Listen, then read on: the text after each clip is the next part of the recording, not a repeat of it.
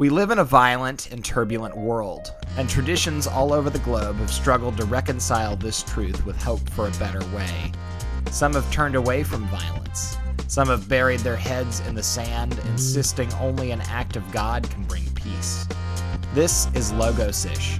Today we talked to Reverend Roger Hudson about how we can use martial arts, Christianity, and community to make our homes more peaceful. Hey guys, welcome back to Logos ish. This is John. I am here joined by Sarah and Garrett, two of my favorite people in the whole world. Though, if we're counting, Sarah, do you count like as two people currently? Is that a thing? Uh, that's a good question, actually. Um, It's one and a half, John.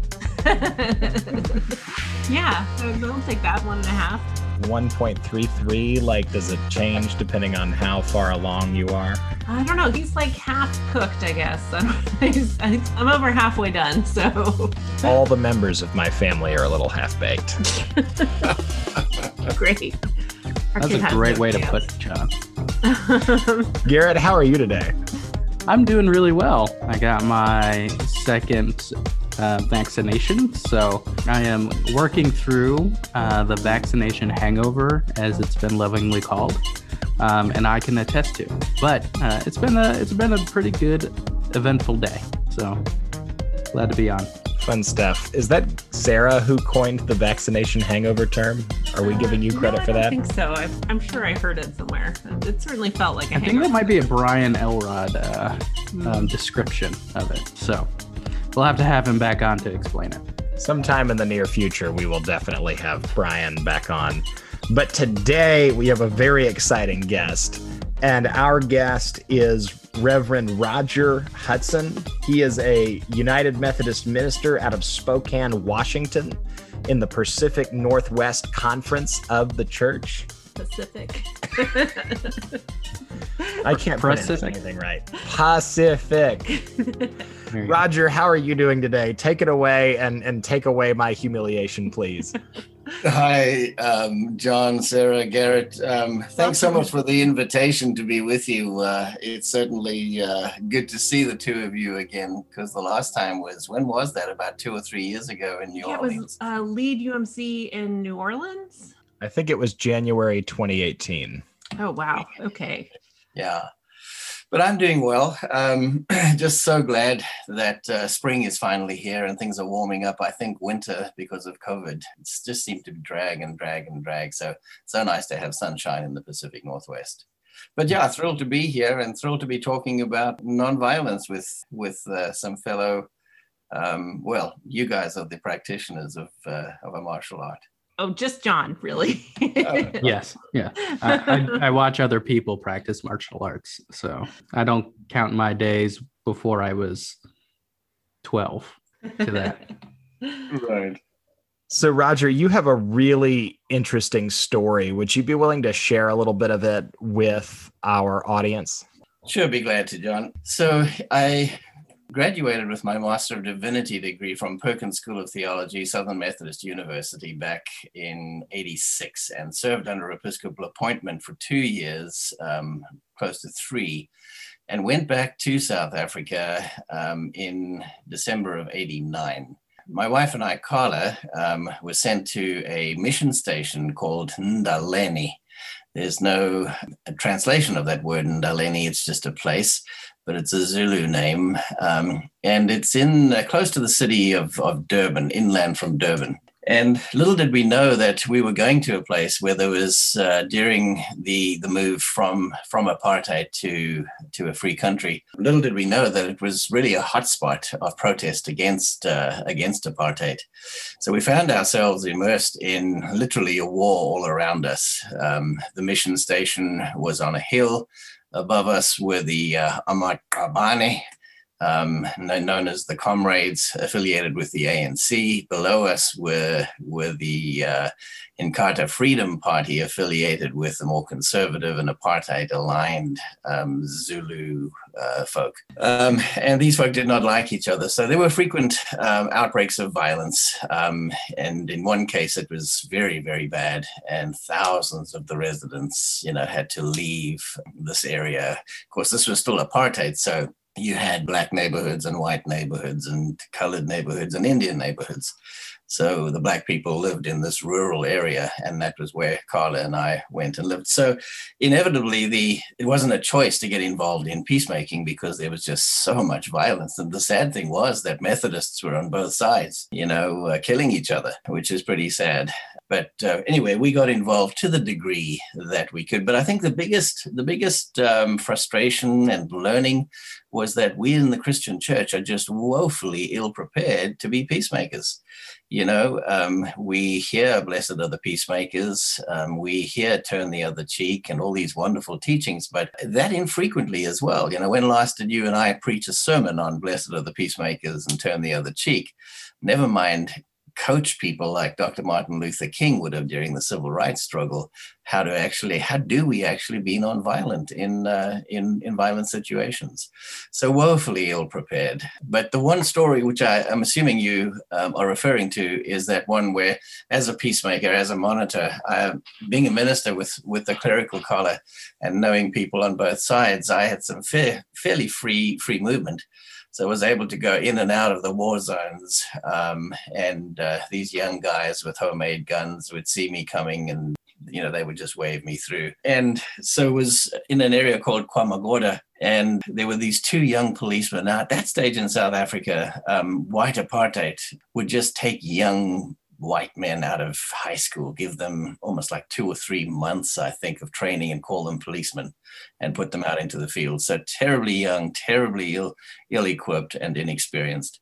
Uh, and these two kids were standing there, and suddenly, you know, we we heard a two, two, two or three rifle shots. Bah, bah, bah. This one kid turned to the other and said, "Daar het hulle nog. There they've got another one you know, I didn't, I didn't know. I think I was so naive at that time because uh, I was, you know, fairly young as well. And for for for a hit squad to be functioning right there just seemed beyond belief. But I suspected what what was going on, so I walked down into the valley and came across a police uh, mortuary wagon and as it turned, they're, they're not roads in these areas, so it's just really dirt, dirt, dirt paths, so to speak. And as it turned, it kind of whopper jawed, and out of the back just poured blood, you know. And and at that stage, the penny dropped for me that this, these guys that were down there were walking single file from from homestead to homestead, were literally there for one purpose, and if they found a resident, they would just simply kill them and load up the bodies. They wanted to sweep the area of uh, of ANC supporting people, basically. So it was the Inkatha Freedom Aligned Party. And so I spoke to who I thought was in charge and just made my presence known. And immediately, when they saw a collar, they kind of the white the white white policeman leading it just kind of paused because they didn't want any publicity. But that started this soul searching. You know, how do we as Christians involve ourselves in more more, more directly in peacemaking? And it's not something that we can put you know anybody through for two months like the like the apartheid government tried to put young young men through to to have policemen I think it's got to be at the very core of our discipleship. Um, and so that began to um, make me think that we as young men, you know, um, are, are, I don't know, genetically wired perhaps uh, to want to be warriors. You know, we want to be king of the hill on the playground. We want to run fastest, etc., etc. And we can't pretend that that's not there. So, how do we take that perfectly natural inclination in particularly young boys a acknowledge that it's there but then also channel it in a constructive direction ending from a christian point of view as people um, percentage wise at least of those of those kids that might go through to really getting to the point of understanding that you know violence does not redeem uh, it is only the suffering nonviolent love of god that has any hope of breaking the the spiral of violence and turning the corner towards the kingdom yeah so that's where it started and um, you're a martial artist, John, and you know karate, yes, judo, and kung fu, and all these things. But was introduced through my reading. I think of Walter Wink. He mentions aikido. Aikido, ai is harmony, ki is spirit, do is way. So the way of the harmonious spirit. And he was a master swordsman, and I'm not sure what his what his original uh, discipline was, but he began to develop a non-violent form. Are you talking about Morihei Ueshiba? Yeah, yeah. I'm not quite sure how to pronounce that name. Morihei Ueshiba. Yeah. I, I, am. I am guessing at best. Uh, I've never heard anybody who speaks Japanese pronounce it. But yeah, he he was well versed in a, a, variety of traditional uh, samurai martial disciplines, and I think he had a little bit of a, a, a disagreement on how to pursue and preserve those compared to the um, state sponsored schools at the time. That's that's purely recollection. I have I don't have anything beyond that. I don't think. Right. Right. Yeah, so so so something happened in his life, and I, I have read some of his biographies, and I can't remember the detail, but he he turned towards an appreciation of nonviolence, um, so much so that in spite of training generals because this guy was lethal apparently as a martial artist just incredibly good like the best in the in, in japan apparently um, and he and he trained you know the, the the the officers of the japanese army but when the second world war broke out he went back to the country because he did not believe uh, in the use of violence and so he actually lived it out in his own national situation as well that uh, violence does not does not redeem. So anyway, he developed it, and my thought was, you know, let's let's think church. I think one of one of our problems um, or challenges in the church is that we we've we've separated you know spirit from matter, um, and how do we get back to an integrated approach to spirituality, body, mind, and spirit? And so this, in part, might be a way of discipling ourselves and our children uh, in a body, mind, and spirit way. Where let's let's use the illustration um, of of kids. Kids arrive at the, at your church, my church. They enter the dojo they uh, the young the younger kids uh, is what I've seen in karate in one of my churches in South Africa would arrive early and they would sweep the floors. And then when the time was right, the sensei would clap his hands and everybody would jump into line and he would say something and they would respond. So, say our kids arrive to the Methodist youth group um, Kikido session you know, they would follow a similar routine. And John would get up front and would say, Blessed are the peacemakers. And they would respond, For they shall be the children of God. Then uh, maybe maybe a story uh, illustrating the power of nonviolence over violence. And then they actually begin to rehearse a martial art. And so they, in a sense, by doing, you know, learning martial art, aren't we doing some shadow work? Because there's a violent warrior in all of us. And so connections could be made, facilitated in that sense and then at the end, that sword, which I had at that speak, that talk in New Orleans, and uh, it's placed um, on a vertical to make a cross. Uh, but they just simply say the mantra, say no to the way of the sword, yes to the way of the Lord.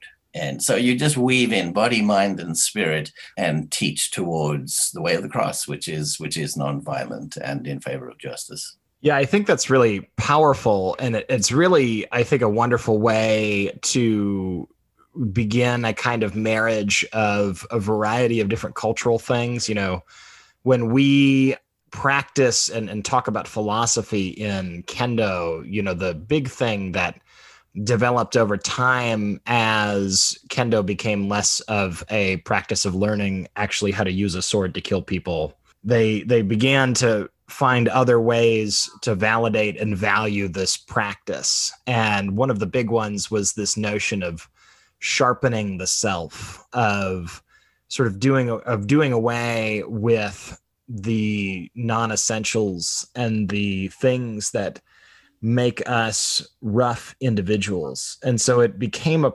process of self-improvement and came to be viewed as in a very zen sort of way that focus on a kind of Im- self-improvement aiming towards a kind of you know enlightenment of various kinds and so ultimately the goal of kendo then became not killing the enemy but instead killing your own ego Hmm. and so it, it it adopted some some various buddhist tenets along the way and in fact became uh, the national sport and pastime and went on to become uh, uh, something that was used as a, a tool for peace work and sending out a kind of uh, ambassadors ahead of other kinds of, of cultural exchange. So you know, today kendo is one of the most organized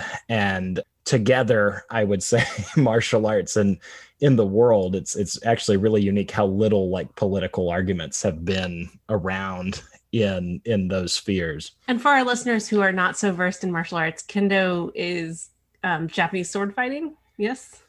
Yeah, so it's it's ken, which means sword, and do, which means way, and so so judo has a, a similar kind of thing to it, where it's it's the gentle way, Oh, and jujitsu is the gentle art. It's not so gentle. Neither of them feel very gentle.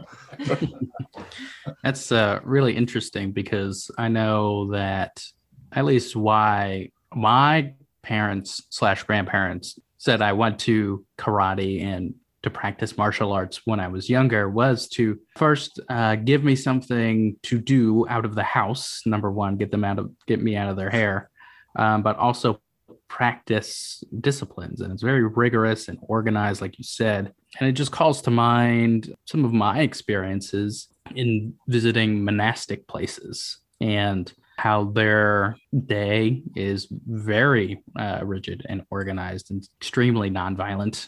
Very, very, uh, other than maybe those poor vegetables that they harvest and prepare for meals, uh, not a lot of things are going on, um, but it's very much about the self improvement and things like that. I can only hear some of the critiques from sort of like the outside to say that, you know, doesn't this create some sort of conflict? You know you're teaching folks how to practice martial arts but you're also saying that this is going to help improve nonviolence. So like it's a violent act and how can you do that? So how would you respond to that maybe you can elaborate on, on a way that you can respond Yeah, thanks, Garrett. It does seem like such a contradiction, doesn't it? Teaching nonviolence by teaching a, viol- a form of kind of uh, violent art. Um, but in actual fact, I think the history of Aikido, as I've just shared it briefly, uh, that would be the beginning point that this is a man who developed Aikido specifically as a, a form of nonviolent um, martial art. And the way I, the way um, I've heard it explained to me, and I'm not a master at Aikido at all. I've taken um, about two years of it, kind of like you, Gareth. You know, a little bit. I just wanted to do some physical exploration of it when I was uh, in South Africa. So when when there's a wrist lock or a throw, uh, Moriai Ueshiba was was was was very careful uh, to make sure that um, the wrist bent in the in the direction that it normally went to, not against, you know, that would cause too much pain. And so all of the moves um, are, are are designed mainly to to win your enemy uh, and cause your en- enemy to become a friend. That's the way it's put. And so it's mainly a control and very very little attack punching or anything like that. Uh, it's more the attacker comes in and you're trained to to to to take that the attacker's center um, in, and in something called the dynamic circle to cause that person to be neutralized. Uh, and so the whole the whole intention is to is to win the enemy as friend and just defend yourself. yeah that's a really it's a really lightning way to put it so um, it definitely does kind of make sense But maybe, you know, like Gandhi and like King and like Jesus, one would have to say that that that this is not true nonviolence. You know, nonviolence would be loving your enemy and perhaps not even not even doing that.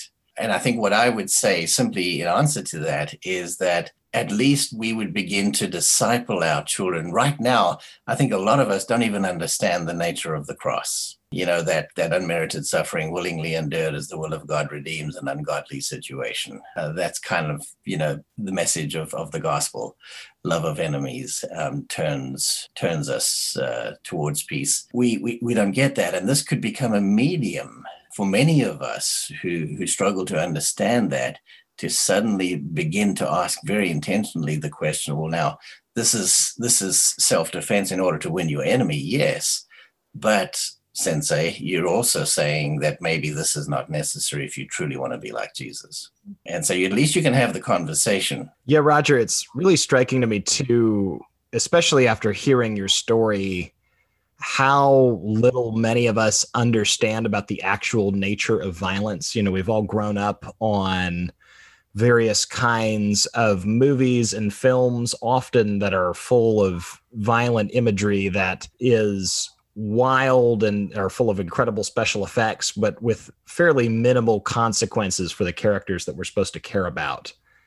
And so when we get into spheres that involve martial disciplines or into circumstances where we encounter violence, I think it does also change our perspective on these sorts of things. You know, it forces you to go from a passive receiver of entertainment to somebody who who really on a physical embodied level like understands what's going on you know if if you've ever if you've never been in a uh, really serious wrist lock and you feel it for the first time, or an armbar, or what have you, or hit on the head, it, that one moment will change your perspective on things.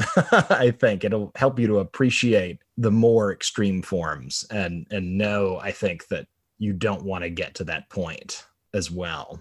Yeah, and, and I think also that's a, that's a great point. But I think also creatively, you know, we could incorporate various aspects of liturgy. And one of the things that I shared with the folk in in New Orleans was something that I saw on YouTube of all places. John Denver, he in the middle of a concert just paused and he says, "Hey, I went on a quest, a horseback ride with some First Nations people, and one of them taught me how to pray the Lord's Prayer. And he prayed the Lord's Prayer, you know, with sign language. And he got to that, po- that point where he said, Lead us the, the way, lead us not, a wagging of a finger, into temptation. And you put your hands to one side and you look away so that you, you you're not tempted.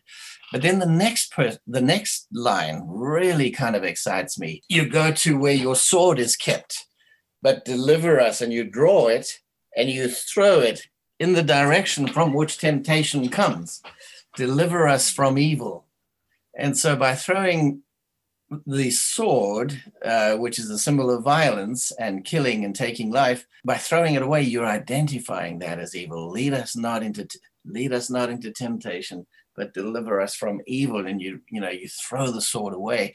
And so if one were to end a session where the kids actually did that they would begin to make a very direct link with and, and they might have done some sword work as well in addition to aikido you know and uh, moriai was a master swordsman. So they would make the direct link that not only did moriai turn his back on the use of the sword but all forms of violence uh, is evil and the other thing I, I love, you know, I did a little research and prep for this. And I remember reading Shane Claiborne's book, and he he has a, a, a, statistic which just amazes me. You know that's that video game Call of Duty. Uh, more than 25 billion hours have been logged on the video game Call of Duty. That's 2.85 million years. In fact, Call of Duty players collectively log some 1,300 years of gameplay every day. 1,300 years of gameplay every day. Imagine the generative things that could be done with 1,300 years worth of time every day. So if we pulled our kids from playing Call of Duty, at least part of the time, you know, to a way which actually, because of the the the subtext, of course, of Call of Duty is precisely what our culture is raises all of us to believe, you know, that violence redeems. And so at least we're saying no, we as Christians, if we want to truly be followers of Christ, we don't buy that. Uh, we believe that nonviolence uh, is what rede- and, and love of enemy redeems. When you talked about the embodiment aspect of martial arts earlier, uh, and now I'm putting it in the context of with like a video game where you are out of your body and you are in a fantasy where violence and strength are glorified, etc. Uh, sorry, this is just all. I saw your talk in, in New Orleans and I loved it, but this is all kind of coming together for the first time that being able to really feel and experience um, what it is to attack and to be attacked in a situation that is controlled seems like a very useful thing to teach all people. Sorry, Yeah. I'm not articulating myself very well, but uh, this is really cool work, and it kind of makes me want to take up martial arts. And you know, Sarah, I think the the other aspect that we need to take seriously in the West, because we lead such sedentary lives, is is linking with our spirituality just movement, exercise. You know, so if we were to offer not just for kids, uh, but for for people of all ages, some kind of a martial art, and what I'm doing now is Tai Chi. So we have Tai Chi happening in the in the gym at at, at church, uh, and it's not it's not Aikido. Uh, but that's okay. So we begin with the Lord's Prayer, you know, praying it um, and uh, throwing the sword away. We do um, a, a warm up exercise, which is great for uh, for limbering up and uh, keeping the muscles in tone. And then we're learning, um, you know, a number of the different forms um, of Tai Chi. Um, and then we end, we can go on, we're not doing this yet, but uh, can go on to do sword work and jo work. But it's all just great exercise. So it's it's body, um, it's mind, because there's a lot of lot one can learn about this. Uh, but it's also a, a a Christian spirituality as well, or a spirituality of love, uh, not just unique to Christ. Does it ever feel like nonviolence is too great of a leap in a culture that at times feels so very violent? Yeah, yeah. I, I know I know there there's many moments when I just despair, you know, gosh, who is it? John Dominic Crossan writes a book and he shares how in the Second World War um, some partisans in Greece um, rose up against some lo- some German soldiers. And in response, the Gestapo moved in, and this young lieutenant, I think he must have been like 23, 24 years old, said to his SS troops, You've got three days, do what you want. And just the most incredible uh, violence, you know, women pregnant, just gutted, intestines wrapped around their heads, their necks rather. Just incredible stories as John Dominic uh, Crossan kind of shared that story. And he goes on to say, he says, you know, civilization is supposed to save us from such barbarism, even in situations of war. But the big question is, what's going to save us from civilization? Mm-hmm. And then he goes on to point out that you know if you can you can look at it kind of documented in Genesis. Cain kills Abel, and then one of the descendants of Cain kind of develops bronze and moves into the city. Um, and of course, with bronze comes more lethal weapons. And as uh, the city states develop, they've got to protect their their crops, et cetera, et cetera. And so you get the chariot, and of course, eventually um, you get the supersonic jet fighter, and of course, the nuclear bomb. And who knows what's waiting us? So it just seems as if more and more lethal forms of weaponry uh, come along with civilization.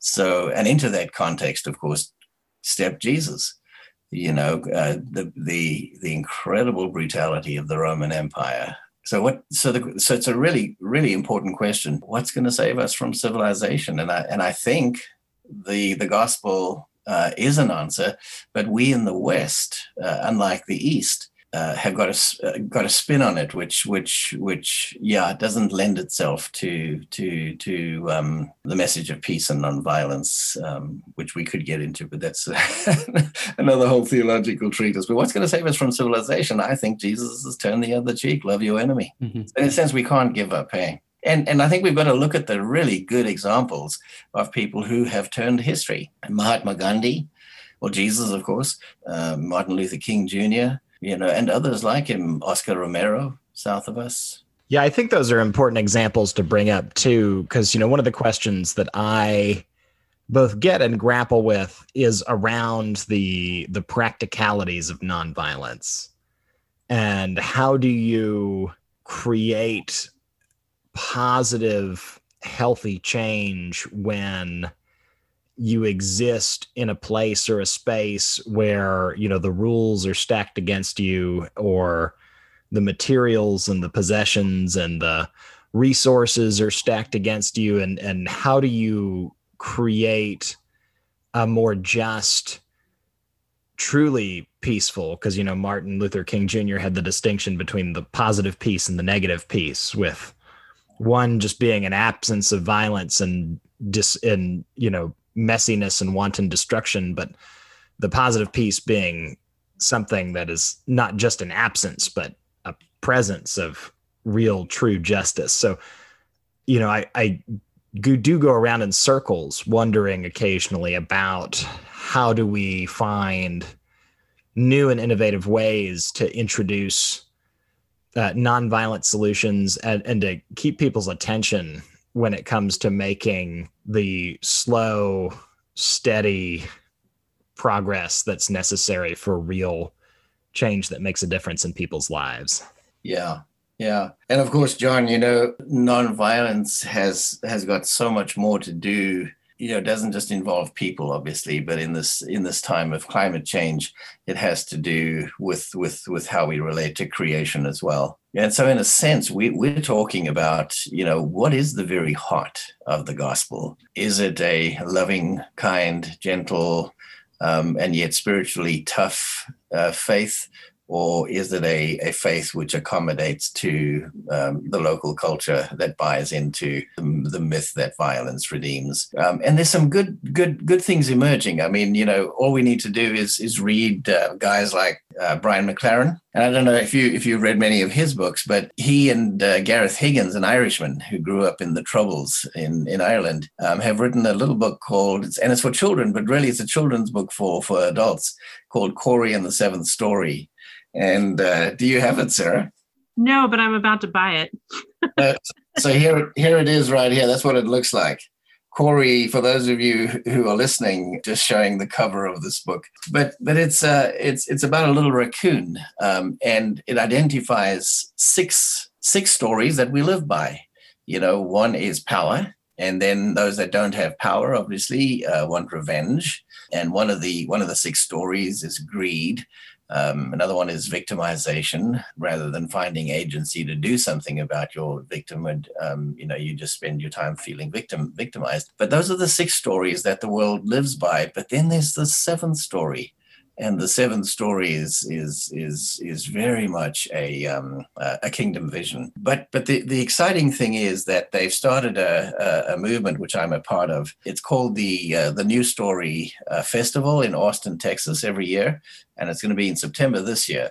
But Gareth and uh, Mike Clausen uh, kind of headed up, and I've just been asked to kind of join the the national kind of advisory committee on that, which is pretty exciting. But the whole focus there is um, how do we live the seventh story? And the neat thing about it is that for you and I as Christians, we can bring our particularity, a Richard Rohr. You know, we understand um, uh, through through uh, through Christ, the revelation uh, as Christ was revealed in Jesus. But because the focus of these small groups is three questions, you know, what's getting you down, uh, what's exciting you, and have you seen the seventh story this past week and have you been able to engage it, the seventh story of, of love and so on?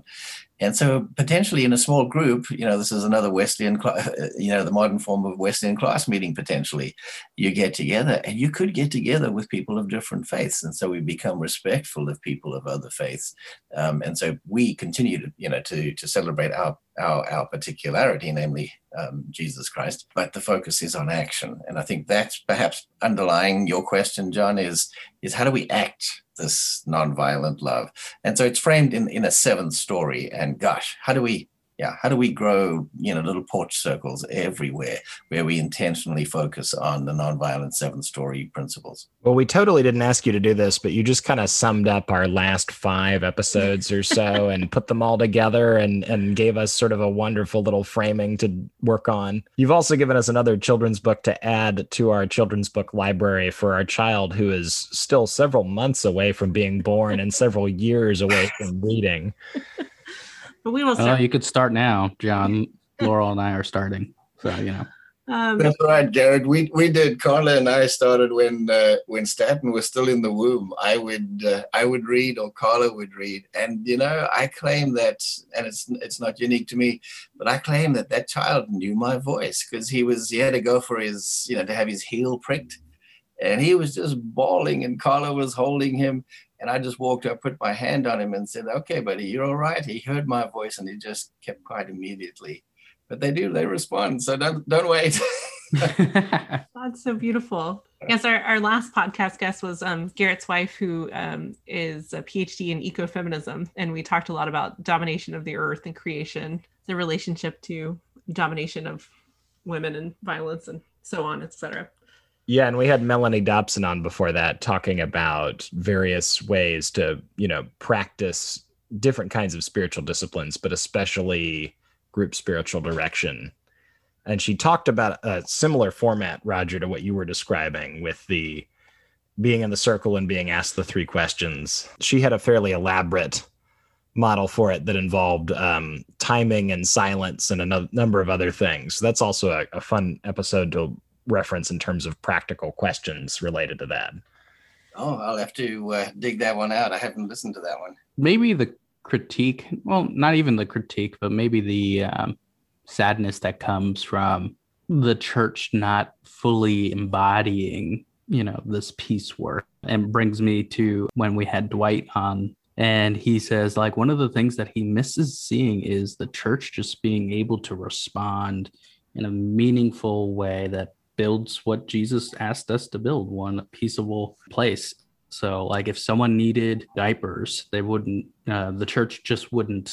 He comes from. Uh, his father was a, a minister of a church, but not only would the church get that person diapers, that they would drive them there, and upon delivering, be there and ask, you know, if they needed any other sort of spiritual assistance. You know, offering prayer or just presence or an ear or shoulder to lean on so again um, your point about embodying these practices embodying these spiritual disciplines i think is also really important for us in the west to hear as well connecting spirituality and and our physical beings Yeah, I think we ignore it so much.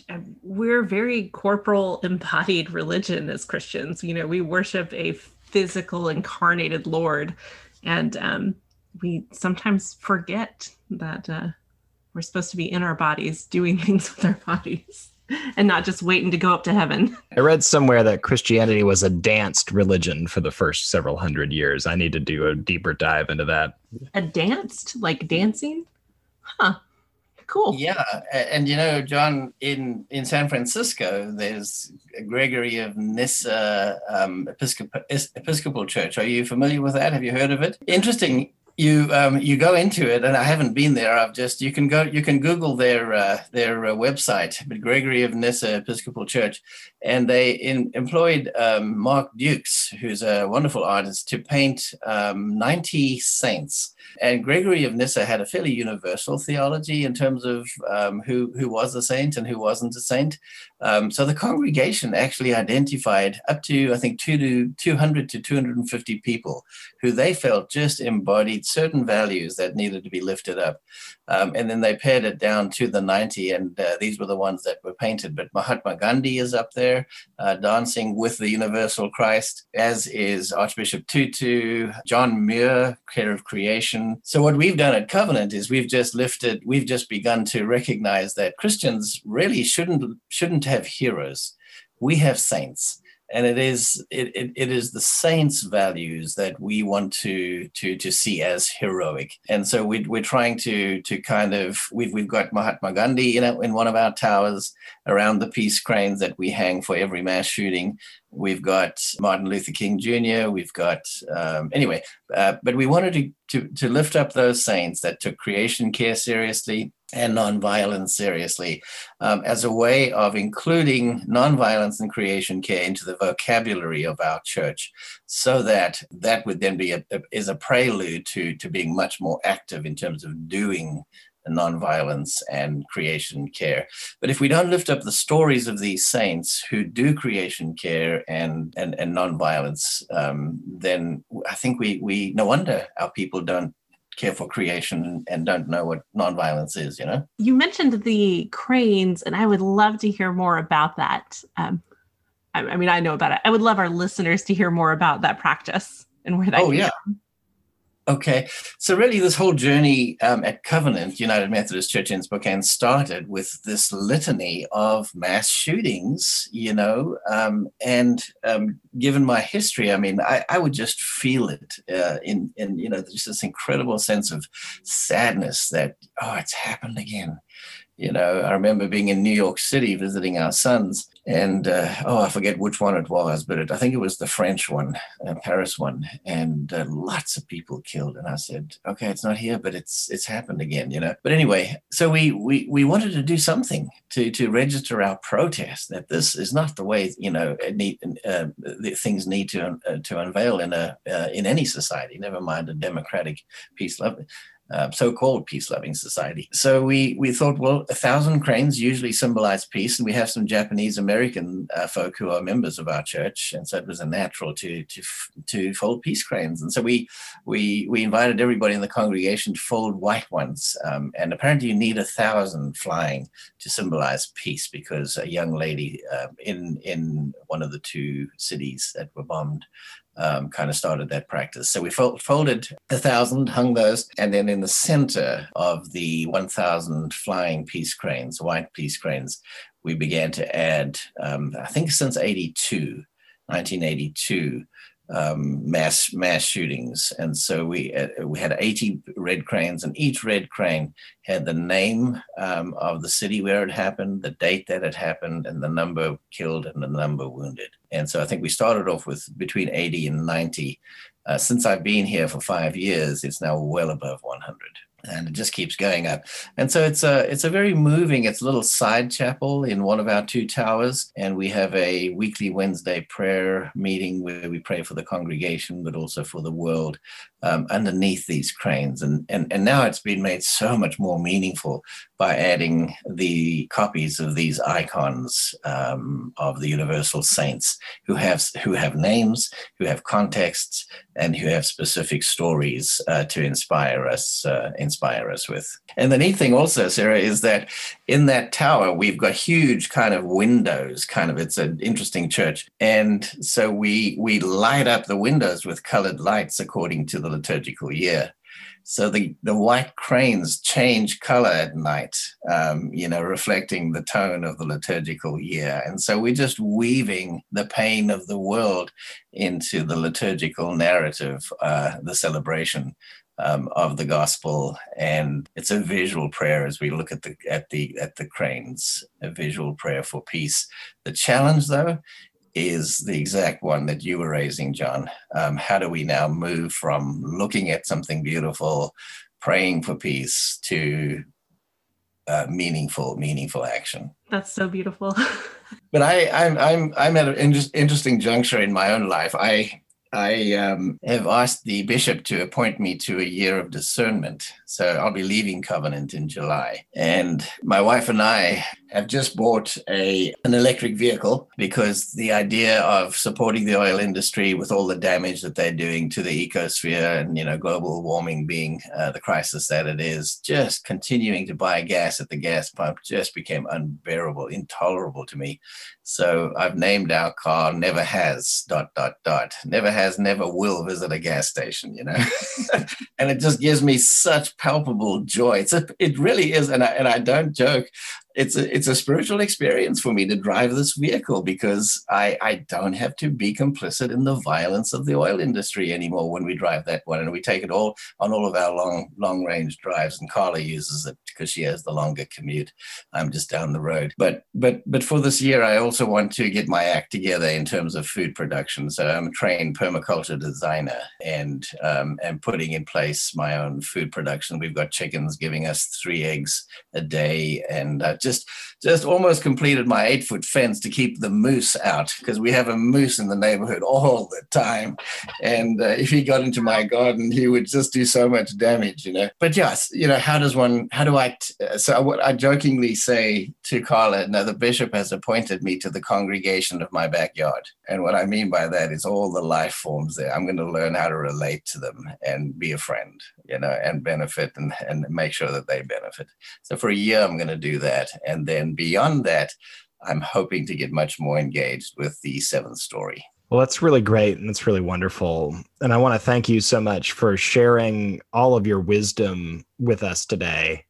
And and I want to say from a personal perspective, I love permaculture design. I think that philosophy in relation to growing things is one of the most fun things I've ever encountered and I'm a little jealous of you. So if I show up in your backyard, don't jealous. be alarmed. Not just a little.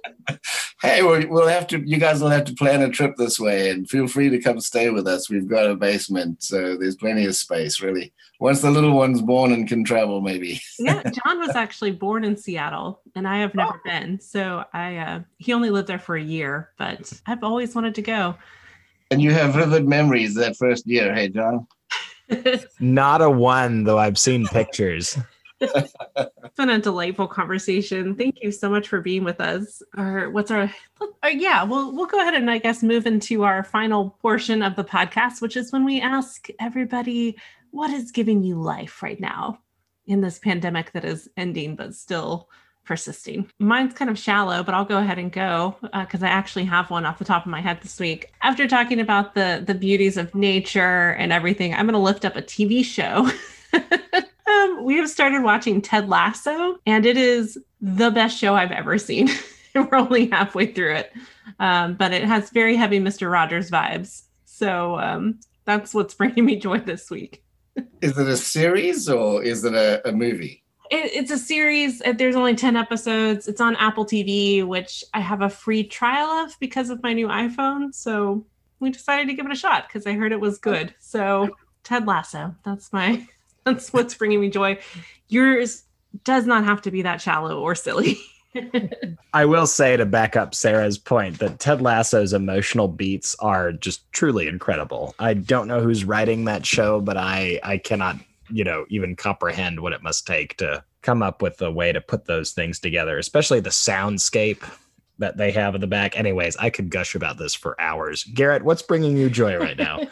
Oh boy. Well as you were talking about the peace cranes currently outside my window there is a celebration of life ceremony and uh, the way that they're celebrating the life of this one man is um, they have a cover band outside playing his favorite songs and as you were sharing your story um, like as soon as you started they began freebird.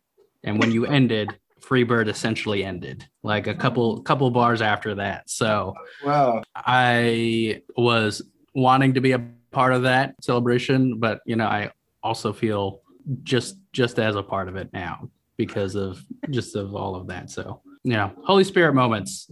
Roger what's bringing you life lately? You know having um, I leave. Obviously, I've just got a few Sundays left at Covenant, and I'm going to miss miss some great people tremendously. But you just get to the point in life where perhaps you think, you know, if I don't do it now, I'll never do it. And I, I do want to take peace or nonviolence serious seriously for the for the last few years of my my life, formal uh, formal career life, but even beyond. Obviously, I'll never retire. I don't think.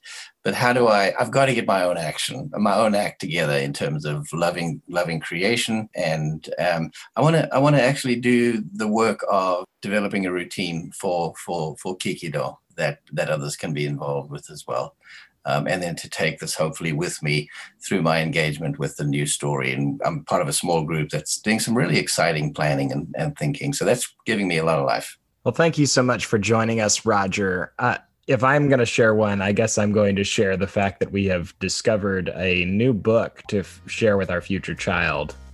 I'm very excited about it.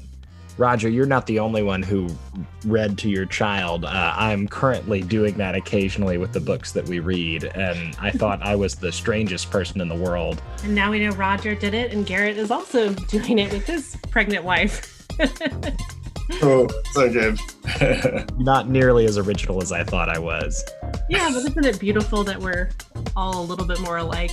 We're less alone than we think we are. I love that. Thank you, Sarah. So, Roger, if people want to look you up and find some of your work and, and what you do, where can they go check you out? You know, um, Jerusalem Cross blog spot maybe would be the best point as I as I leave uh, Covenant. Um, I'm going to be um, documenting the development of my permaculture garden and thoughts and so on through the Jerusalem Cross. But, you know, Jerusalem Cross uh, kind of is used by Dr. David Lowes Watson as the symbol for the Covenant Discipleship group, group, and it has the four little crosses symbolizing acts of devotion, worship, compassion, and justice. Um, and so uh, I, have developed a, a, garden in the a raised bed in the shape of uh, a Jerusalem cross, and uh, the little crosses in each quadrant um, are little planter boxes, and they have herbs planted in them. And so, just as the herbs flavor our meals, so the acts of devotion, worship, compassion, and justice, if we faithfully do them, uh, kind of flavor our, uh, our our walk as disciples as well. So just want to, you know, that's where I'll be writing. Wonderful. Well, if that's not a thought to take with us into the rest of the week, I don't know what is. So thank you guys so much for listening in. Thank you so much for joining us. Thank you so much for being a part of this. If you'd like to help support the podcast, you can always check out our bookshop through the website. We've got blogs and other things too. And of course, you can like, subscribe, etc., etc., all that other stuff that all the other podcasts are asking you to do too. But regardless, hear this. Have a wonderful week.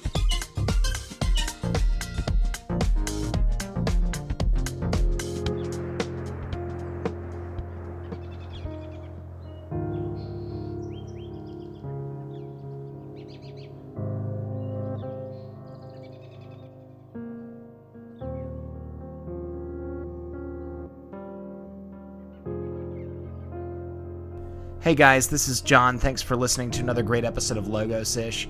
This week's music was by Audionautix.com. If you have any questions or thoughts, or if you'd like to have your music featured on the podcast, be a guest on the podcast, or suggest a topic for us to cover, send us an email to logosishpod at gmail.com. You can also follow us on Twitter at logosishpod. Please like, subscribe, and review wherever you downloaded this podcast so that we can get the word out to all the people who are listening around the world about all the cool and crazy stuff we're working on. Have a great week.